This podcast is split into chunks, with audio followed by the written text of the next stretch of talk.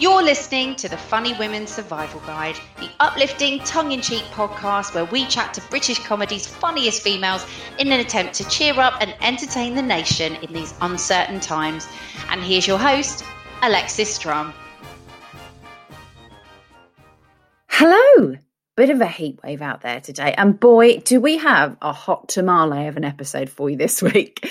My guest is one half of Joan and Jericha, actor and writer Vicki Pepperdine. Now, I've had a Pepperdine crush for some time now, so I really had to hold it together during our chat, particularly when she talked about COVID tarts and pandemic panic buys. Oh. Warning, this episode really is very funny, and Vicki gives us some excellent advice, like um, it's just kind of like a real ass agony aunt, actually. And we're also joined by Funny Women's Lynne Parker. And as a neat segue, Vicki is actually the Funny Women Comedy Writing Award head judge. So that's all incredibly exciting. Enjoy.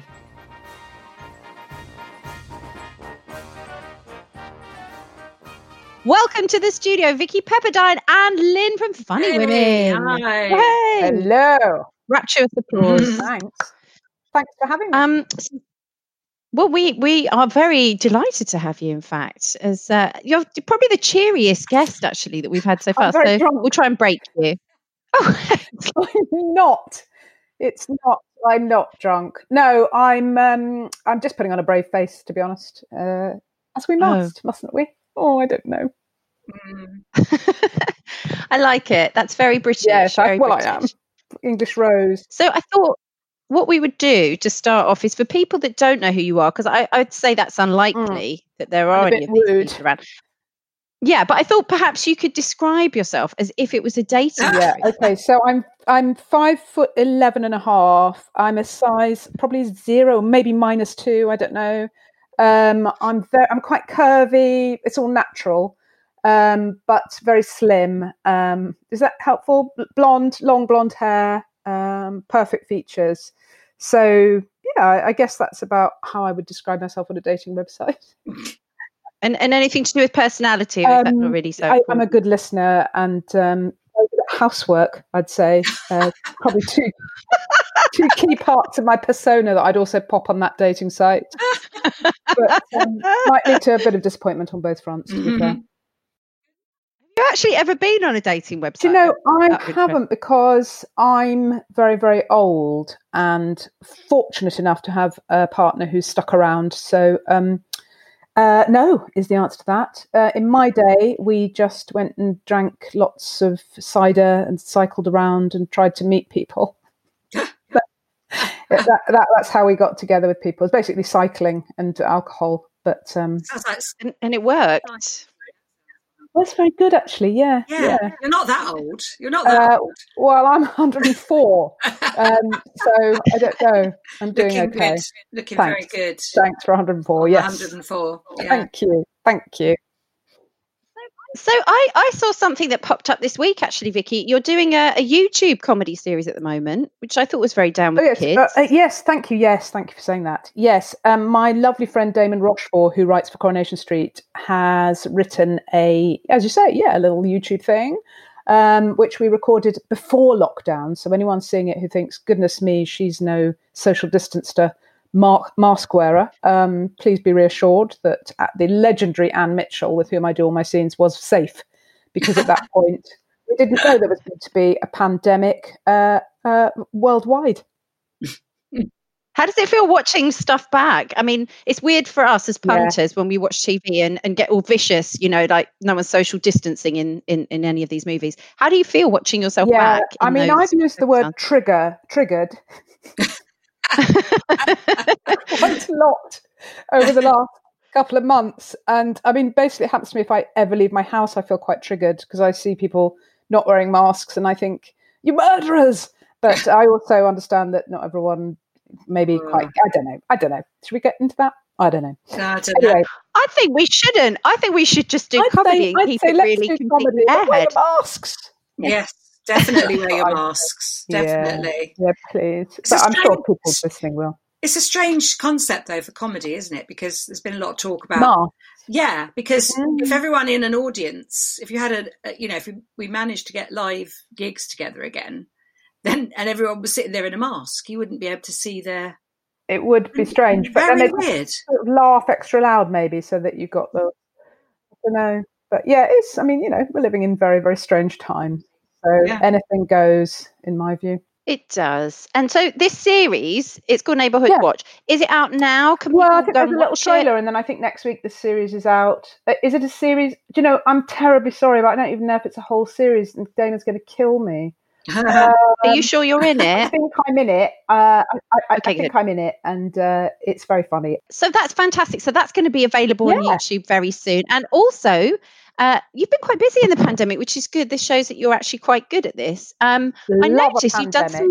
Love a pandemic. Yeah, Um, flourishing, yeah, yeah. No, no, actually, I um, I, I'm one of those people that has very, very good days and very, very bad days. So if I'm having a very, very bad day, uh, I just I'm very kind to myself and think, you know what, just go for a walk or do something nice, uh, wearing a mask. Um, uh, and then when I have good days, I take advantage and get busy. So you know, uh, yeah, that's kind of it, really.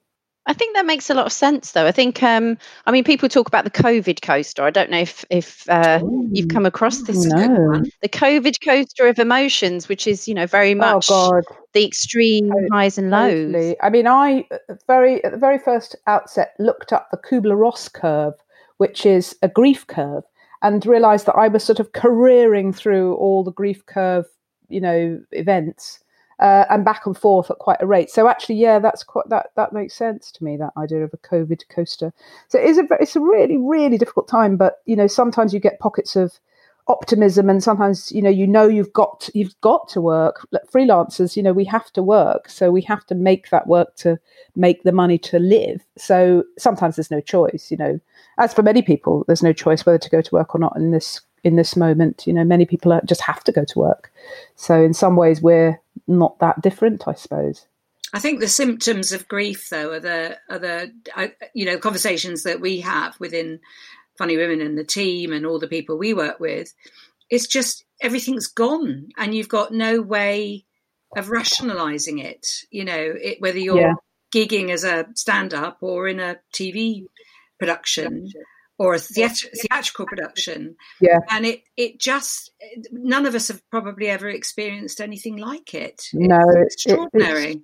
Huge it's huge i mean my other half is a, an actor and he was in a show that was literally just about to open at the national and they were all sent Oh, home so so it sort of really hits you in those moments because I think if you had a job that was continuing, you probably wouldn't have moments. Quite, I mean, uh, uh, everybody is struggling. I mean, I'm not don't think for a moment anybody's cruising along going, "Oh, I love this," but um, you know, I think it's different if suddenly your income is completely either completely shut down or quite threatened, or you don't know, you don't really know where it's going to come from. I know that's hit a lot of of of artists and writers and musicians and you know actors and you name it you know there's people really really reeling from from this whole thing um I feel like Joan and Jericha would give some good advice. yeah i mean they they're pretty immune to it all i think in some ways i mean joan we did a little special podcast special that went out recently um and Joan's very much enjoying her castle living. You know, she's up in the castle in, in Scotland. So she's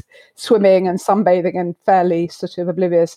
And then Jericha's daughter, Cardinal, is um, continuing to live a normal, very ravey, sort of quite quite irresponsible life. So Jericha's basically just go around the house in sort of full PPE. Um, and trying to just get on with things in this very matter of fact manner that she has. So um yeah, you know, anyway. But it's it's great. It's great. And what's what's so exciting about it is that you have the book coming out now as well. we So do. Yeah. Yeah. So we've been that that's one thing that's been a sort of, you know, uh, we've had to do that. So that's been a kind of uh, you know, something you've got no choice about really. You've got to get on and deliver for the date that you've said you'd deliver. And so we literally actually yesterday um, delivered the sort of final draft to go to the copywriter sort of moment, which does feel very, uh, you know, a, a- a good big moment to have kind of got to with it. I was just going to say, Vicki, when when Lynne and I actually were both at the same event, which was the comedy 50-50 Yeah. night, where you spoke and you were interviewed by Tiffany Stevenson, I think it was.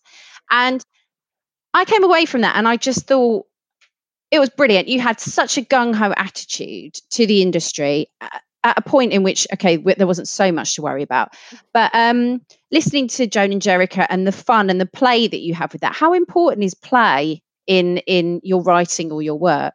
Oh, I think it's I think it's huge. Really, I think you have to. So it, it, there's different ways of working out there, and one of the joys of doing Joan and Jericha podcast is that you really do play. So it's because it's improvised. Um, almost everything is just a new and sort of ridiculous discovery, really. Um, it's different in writing because you, uh, particularly if it's a book, where you have to have chapters and sort of subjects, headings, and you've got to formalize it a lot more. And actually, that's less playful, shall we say, as a as a way of working, and and more almost academic, actually, strangely in its sort of form. Um, so it's quite interesting to do almost completely opposite with the same basic material and the same characters. Um, but I think that the, the, the the fun element of the podcast is a, is a big thing, and I think and suspect that's been a key to its appeal. Actually, is the enjoyment that we have, um, you know, felt just making each other laugh. Really, you know just it is incredibly infectious but it is i think that's you're absolutely right i mean that's the experience that you have when you listen to it is just we can tell that you're trying not to corpse each other the whole way through it and and that's what's so it just it feels like we have that relationship with you is it's like we're part of the joke yeah exactly. Yeah yeah yeah. And we're really aware of i mean although it's only us in the room we're sort of aware of you're aware of who's going to enjoy what you're saying you know? So there's a sort of sense of your audience out there even though you're in a little room. Um, and actually a lot of the book was uh, was devised from uh, new improvisations that we then translated either into um, sort of you know uh, text as it were or have printed as conversations um, so it'll be a mix in the book of um, you know conversations and an actual text and advice. Lots and lots and lots of terrible advice. it, well, um, I mean, strangely, yes. Um, it, it is in time for Christmas. We, yeah, we hope people will enjoy it and love it. Um, you know, it's coming out. I think it's coming out at the end of October, and uh, hopefully, we'll make a lovely, a lovely stocking filler. Uh, we actually had a question um, because um, we put a, an, an, appeal out oh, on Twitter for questions for you because I wasn't sure I'd be able to ask you anything. No. Um, so we had a really fabulous question, which was from someone called at Lindley Lovett. I can just about mm-hmm. pronounce. Is there anybody brave enough to make Dear Joan and Jericha into a TV series, and would you do it? Mm, interesting. Well, I mean, I think it is pretty rude, isn't it? I don't know. I mean, do people? Is it how rude is very low? I don't know because I don't watch. It's there on the scale. I think you're nine out of ten for rude. So. Is there ruder? I mean, it's funny, isn't it? I don't know because I don't probably watch rude television. make it, but um, yeah. I mean, I guess who knows? Who knows? I mean, I think it's one of those things where the joy of being able to say whatever you like on the podcast and there being no one going that's too rude is is very very nice indeed so who knows i don't know is the answer to that question and there are so many other ways to put your work out there you know that that um in in one way you sort of don't want to narrow it down too much i suppose perhaps i still like the, quite like the idea of a really filthy um, you know, full length movie. Oh, that would be nice. Yeah. yeah. Okay. We'll do that on a Hollywood set. Yeah, yeah, we'll do that. Yeah. We'll do that. Yeah. That's fine. It, Booked. Done. so you've got your own production company uh, with Joanna Scanlon. Um, is that something that you just kind of tinker with in the background? I hate the word tinker; it's really dismissive, actually. But is it something you play around with in the background, or is it is it more um, that you're super focused with getting projects for that? How does that work? Well, really, that's it's uh, myself and Jo are umbrella by Baby Cow, Steve Coogan's company, and so we kind of um, they're very good uh, at all the sort of businessy bits and the more productiony bits, obviously. And then um, my sort of main focus is creating work as opposed to necessarily producing other people's work. Um, but we sort of do a mix and match a bit. And, you know, our real hope is to either bring on other writers if we can, young young women writers or even older women writers, um, but also to make our own work and produce our own work. So it's not a production company, as in we don't have offices, um, mm. we don't have staff, or you know, it is literally just us two. But it's um, it's important as a sort of for me, it's important as a kind of way of getting your work out, getting your voice out, and um, pushing the boundaries that are still there, really, for all women, actually. Um, and certainly, you know, one of the things I'm finding exciting now is the whole Black Lives Matter movement um, that's been going on, obviously, for quite a long time, with people not being represented properly on television, particularly um, women, where you want to get new voices coming in and you want to encourage people to um, get their voices and their stories out there. And so it's not just one or two people who are able to, um, you know, make work on on telly. And um, we'll get to we're going to discuss about the fact that you're a Funny Women Awards judge for comedy writing. Actually, yeah, so exciting. We're definitely going to ask you some questions about that in a sec. Um, I wanted to ask you some really banal questions Lovely. first today. yeah. So, um, first of all, let's go through some rapid fire questions. Okay. Just to just in case anyone's fallen asleep, just kind of juggle, you know, yeah, juggle things up. Okay, so this is the rapid fire round. Okay. Um, comedy heroine. Oh, um, Victoria Wood. Okay. Comedy hero. Oh, that's really hard.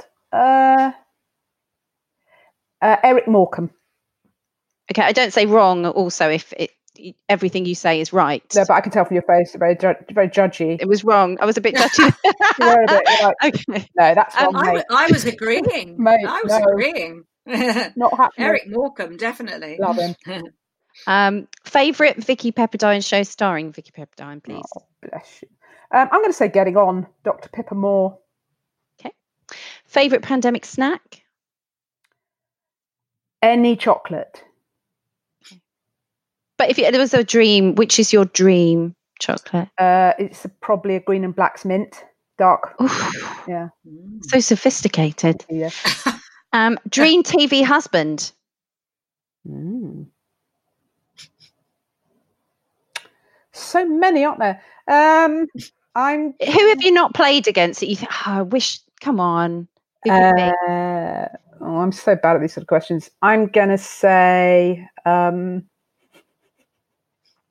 I can only think of really stupid things like Alf Garnett, which is really not a massively racist white man. Um, uh, oh, fuck, I don't know. Um, Roger Moore. I'm going to say Roger Moore. Roger Moore. Yeah. I like uh, that. Yeah. Good, that, okay, good happy face reaction. As, as the saint or as um, James Bond? Um, I think the saint. I'll go with the saint. Yeah. Yeah. Why not? Okay. And and lastly, favorite pandemic panic buy. Okay, this is a true story. I bought a um, uh, I bought a child's um, practice gymnast beam. Uh,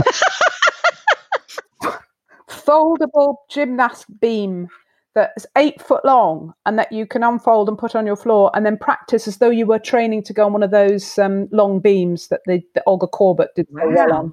Um, I never ever got it out of its box. Um, and then I gave it to some little girls that lived down the road. What were you hoping to what do? Was I thinking?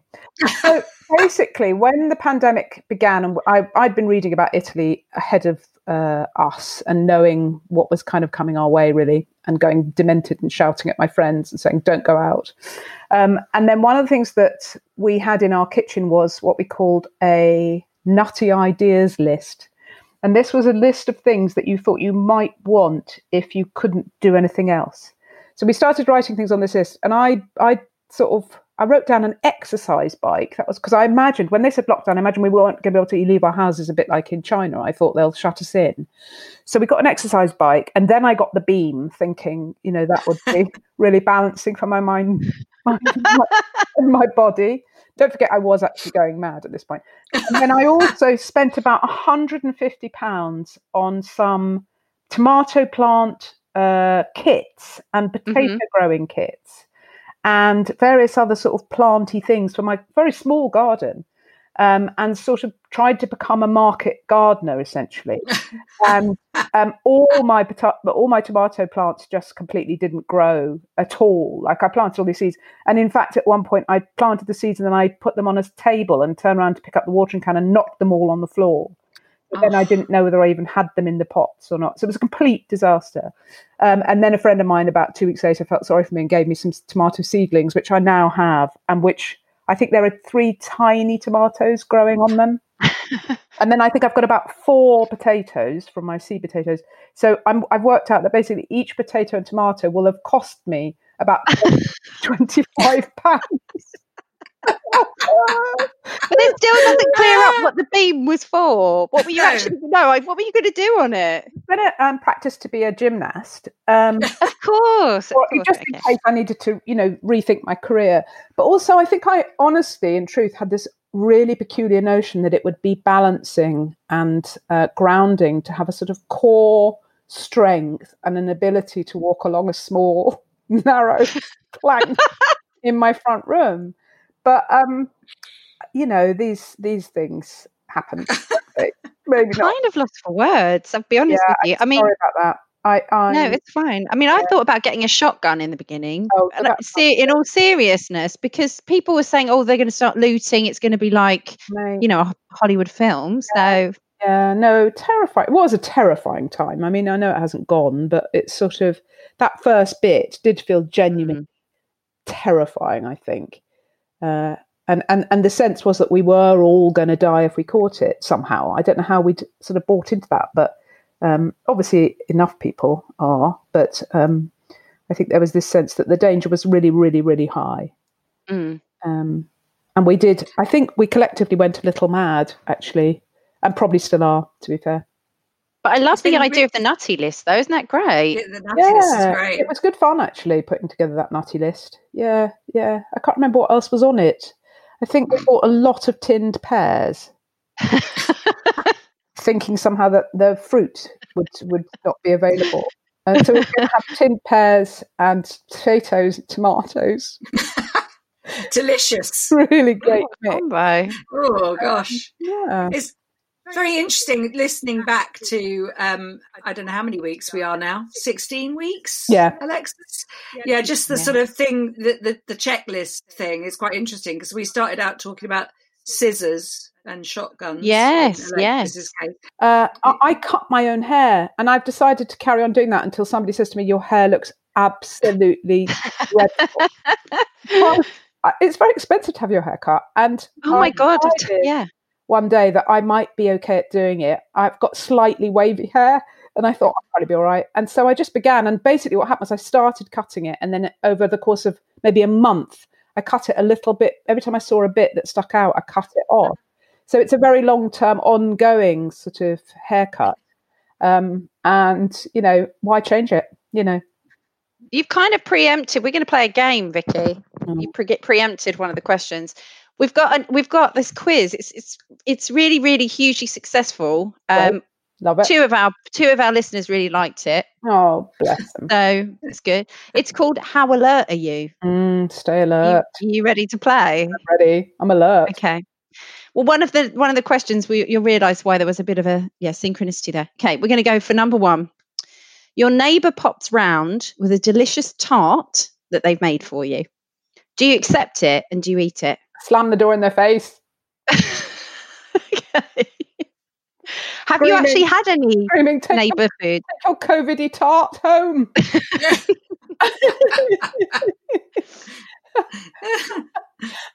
Sorry. Have you not had neighbours bringing you food though? This seems no, to be the thing. No, really?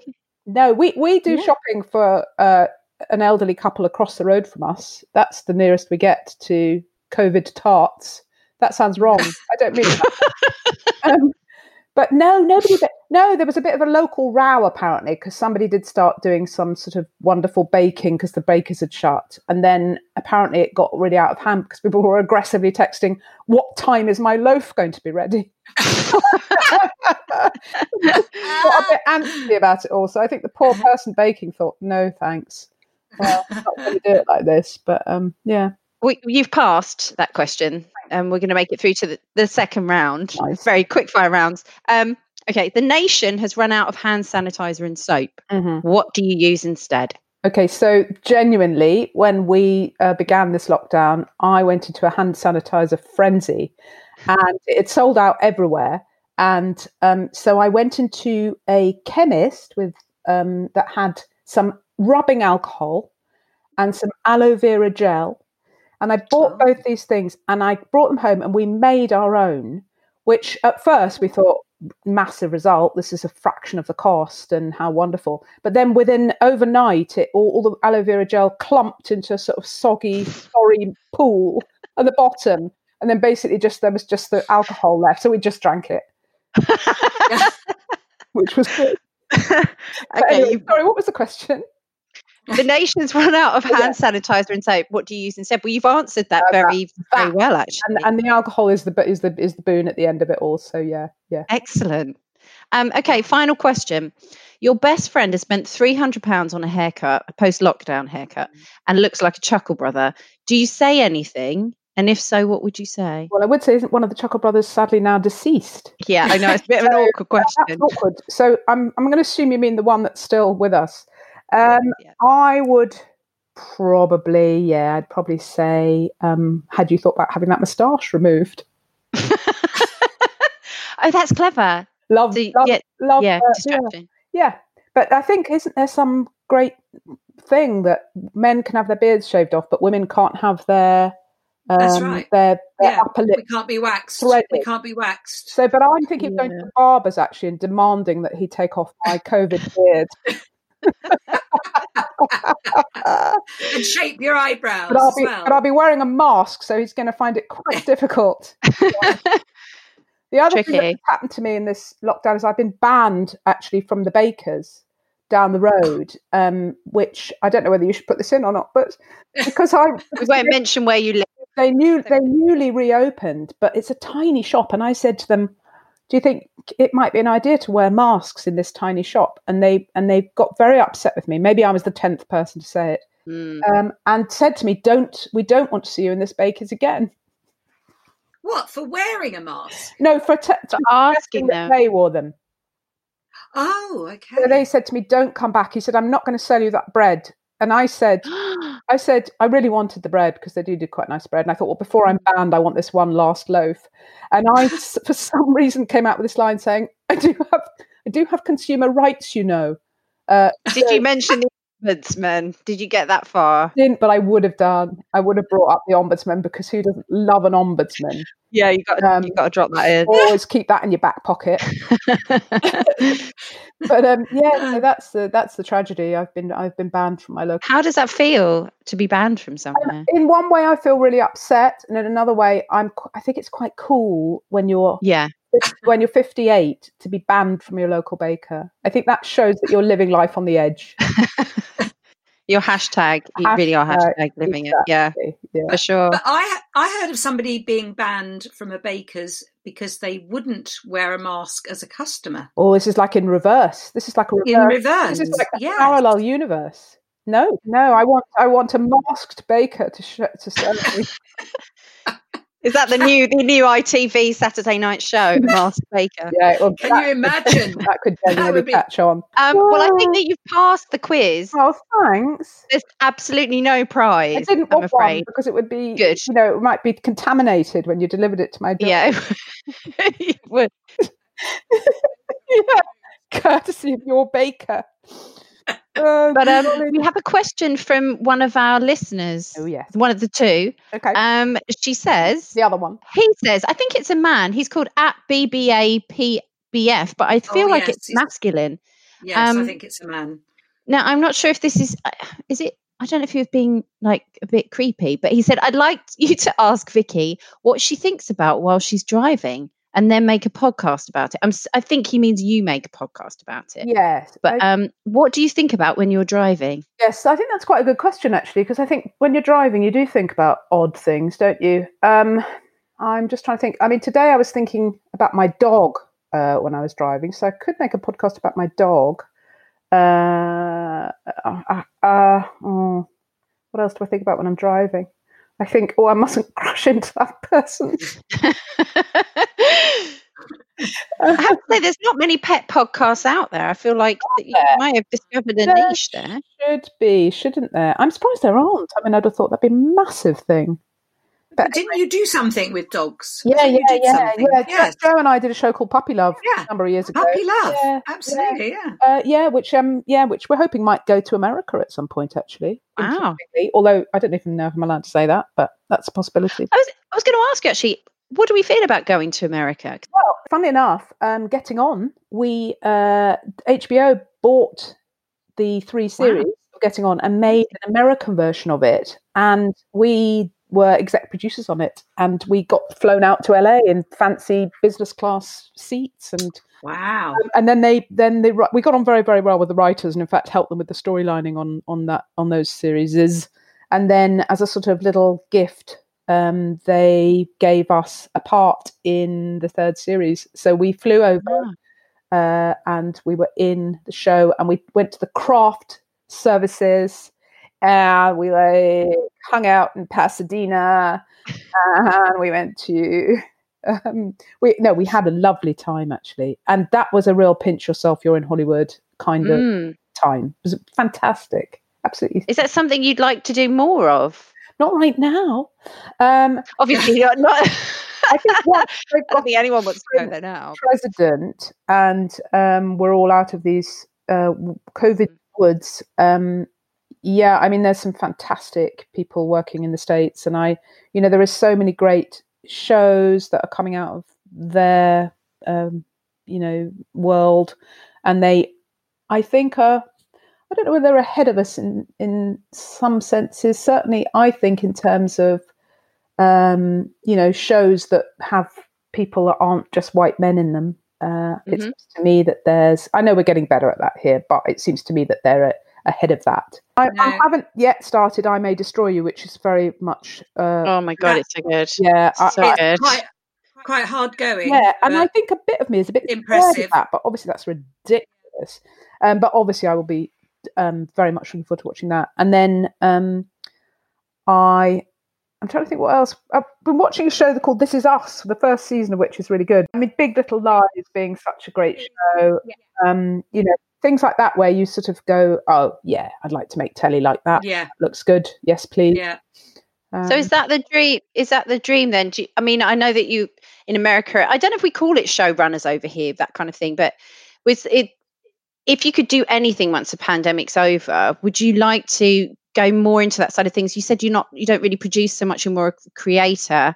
Yeah, um, I mean, creative to have your own show um, for sure. Yeah, for sure. I mean, I think to show run your own show would be amazing. Yeah, I definitely would be up for that. And um, and I think that with all these things, it's always about the teams of people that you've got around you that can do the bits of those jobs that you are shit at, and they're going to really make make your show the best it can possibly be. So you know, you everyone provides their best skill, and hopefully, what happens is you come out with a show that's uh, as wonderful as Big Little Lies or you know um, mm.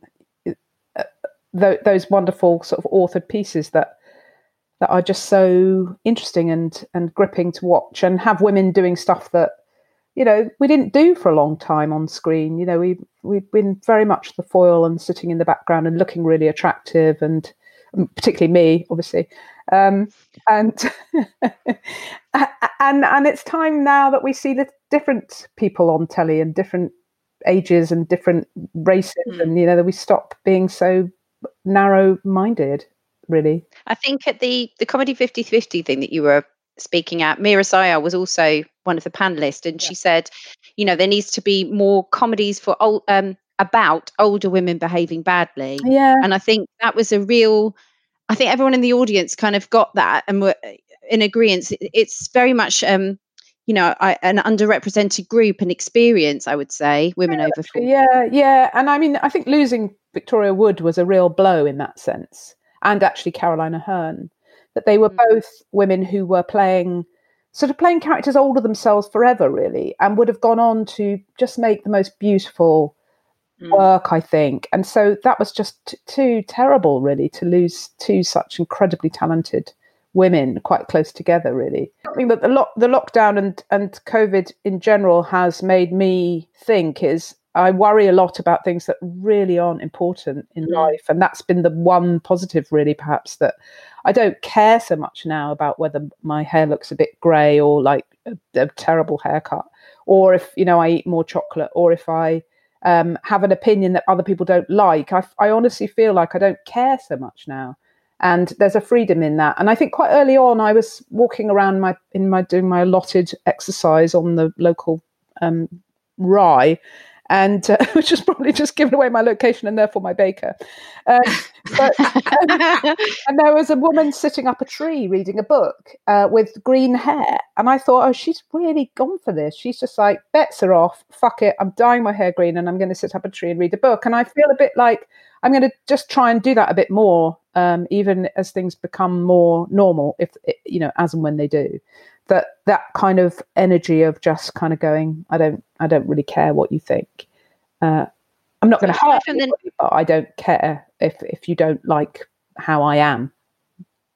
Um, aside from the nutty list, which I thought was a really good survival tip, do you have any other survival tips for our listeners?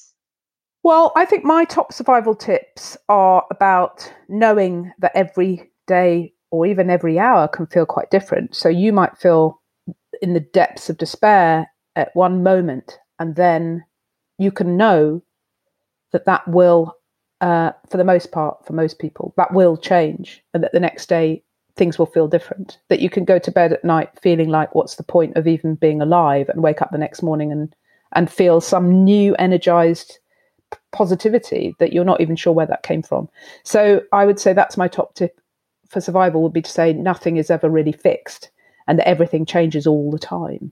And then, if you can, to say to yourself, um, it might not feel great in this moment, but press on uh, and just keep going. And if that's keeping going, going for a walk, keeping going, writing uh, a poem, keeping going, making yourself a nice cup of tea, keeping going, um, whatever it takes, smelling flowers, whatever it takes, you know, to, just to keep going, really, and and things change.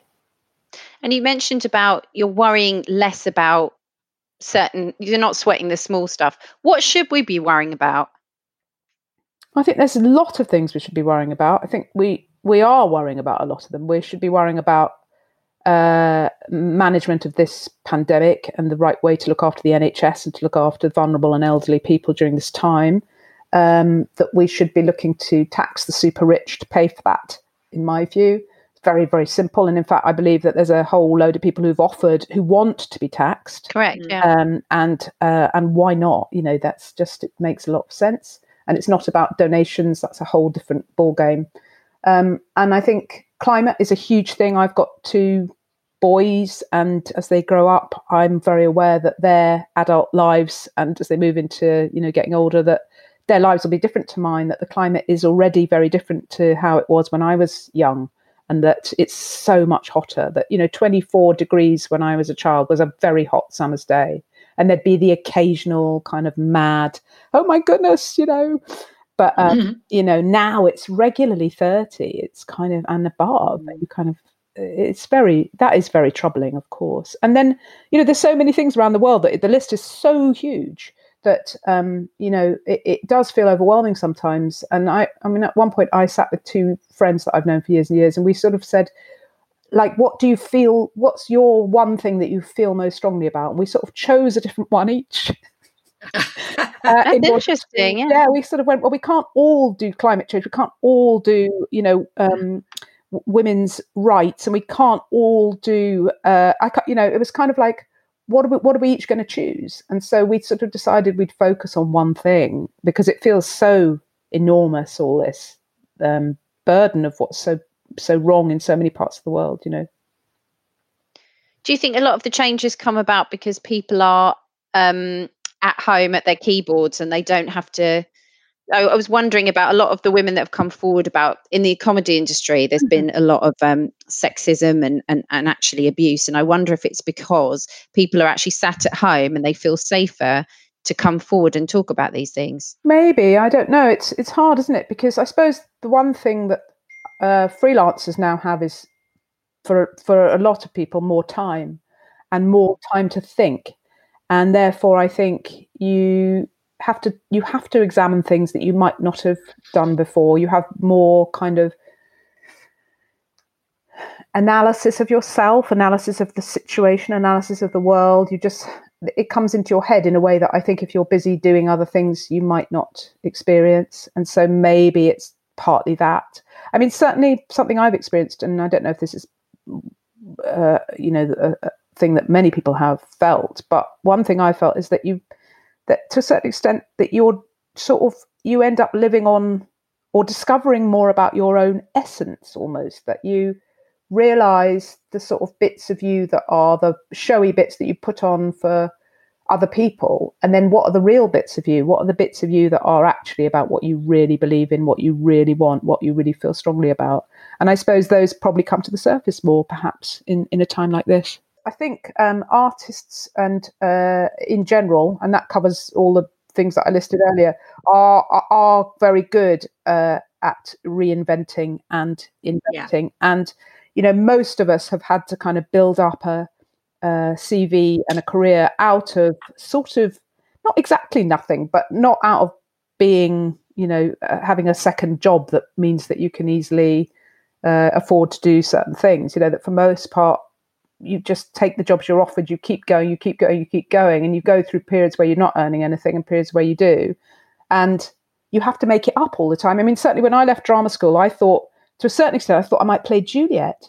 And I was a bit shocked to discover that I looked nothing like you were meant to look to play Juliet. And it kind of gradually dawned on me, oh yeah, right, I'm not I'm not going to get to play Juliet. Um, if I'm lucky, I might get to play the nurse uh, in 40 years' time. Um, and so that was when I felt right. Well, I'm going to have to write then because I, I, there aren't the parts now for me that I want to play. I don't want to play prostitutes and maids um, which is what I was cast as.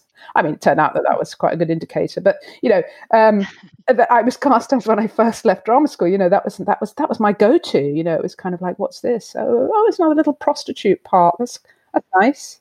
Good. I think what you're talking about is the hustle, and actually, yeah. yeah. the hustle's so incredibly important and is tied to our world. Yeah. You know, I think there's a difference that the people that will always survive, as you quite rightly said, are the, the ones who reinvent. But it's also about that hustle and just thinking, sitting there thinking, well, what have I got? What can I do with what I have? As yeah. you say, yeah. maybe I'm not Juliet, but I'm certainly this bracket. Maybe I need to go and focus Exactly. Yeah. I mean, that's not to say that it's not going to be very, very tough for a lot of people, um, and not just in our world. You know, in in many walks of life, it's going to be very hard. And I don't know what I don't know what one does about that other than just keep going. And that's what people will do because that's what people do. So I do think it is the mother of, of invention, though, isn't it? As well, you know, the, to a certain extent, yeah. And there are yeah. other platforms now. You know, there are platforms where yeah. you can go on and you can get advertising revenue. And I know it's really hard. I'm not saying it's easy by any stretch, and I know it doesn't. Not everyone has access to even doing that. But you know, you just have to keep on keeping on, um, and you know, just do whatever it takes to just keep going, keep going, keep going.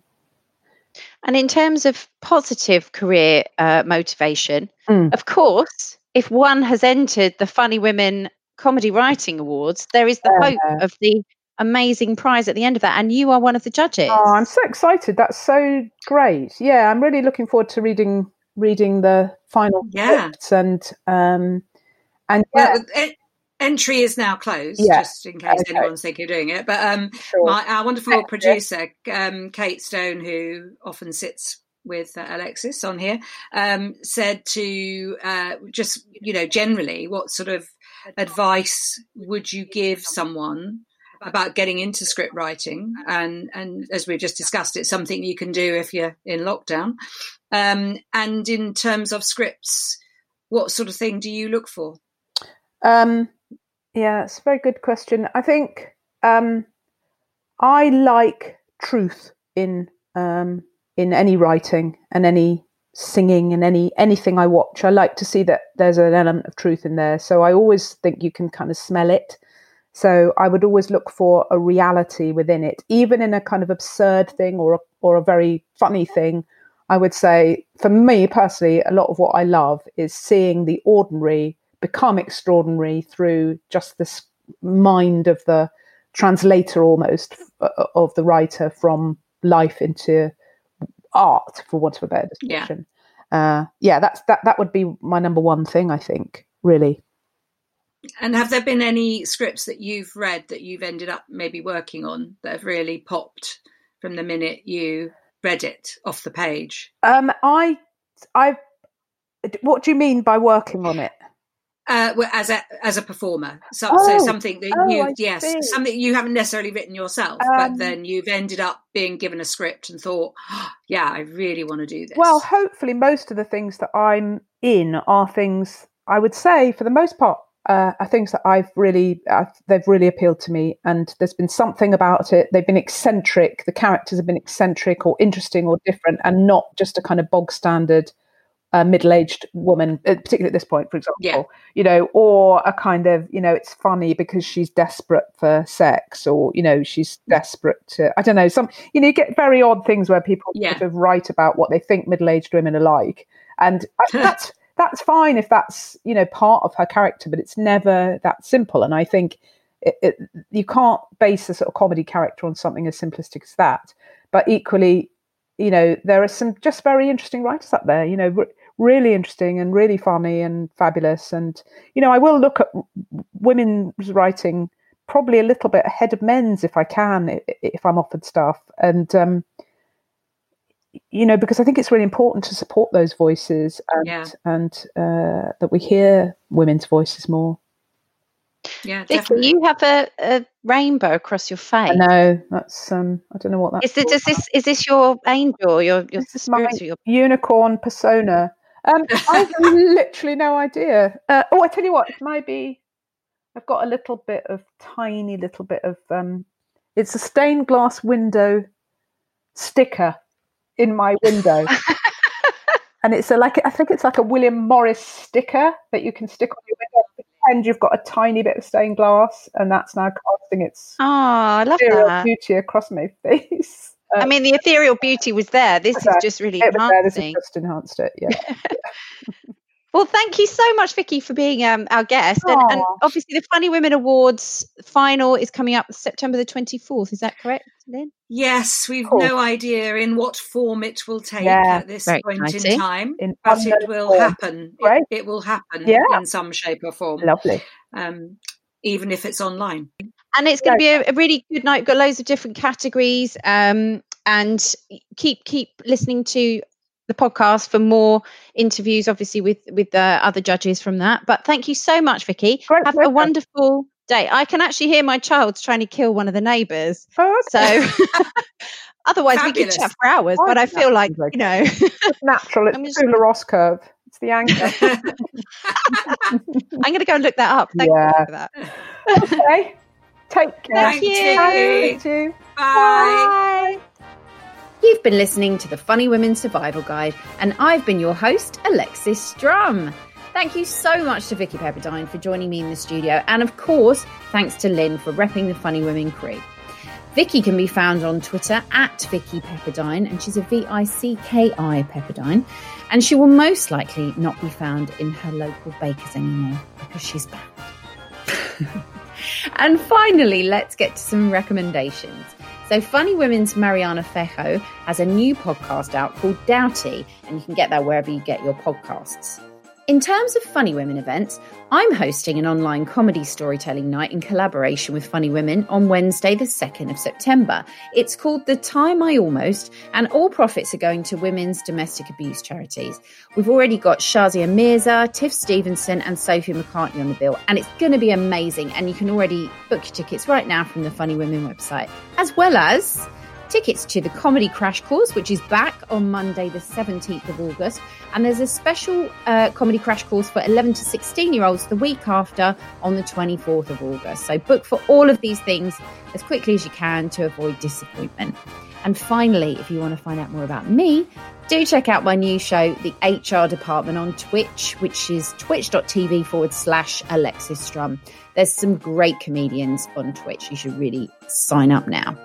Please subscribe, download, rate, review, and share this podcast. Your ongoing support means so much to us. Thank you. Stay funny and stay safe.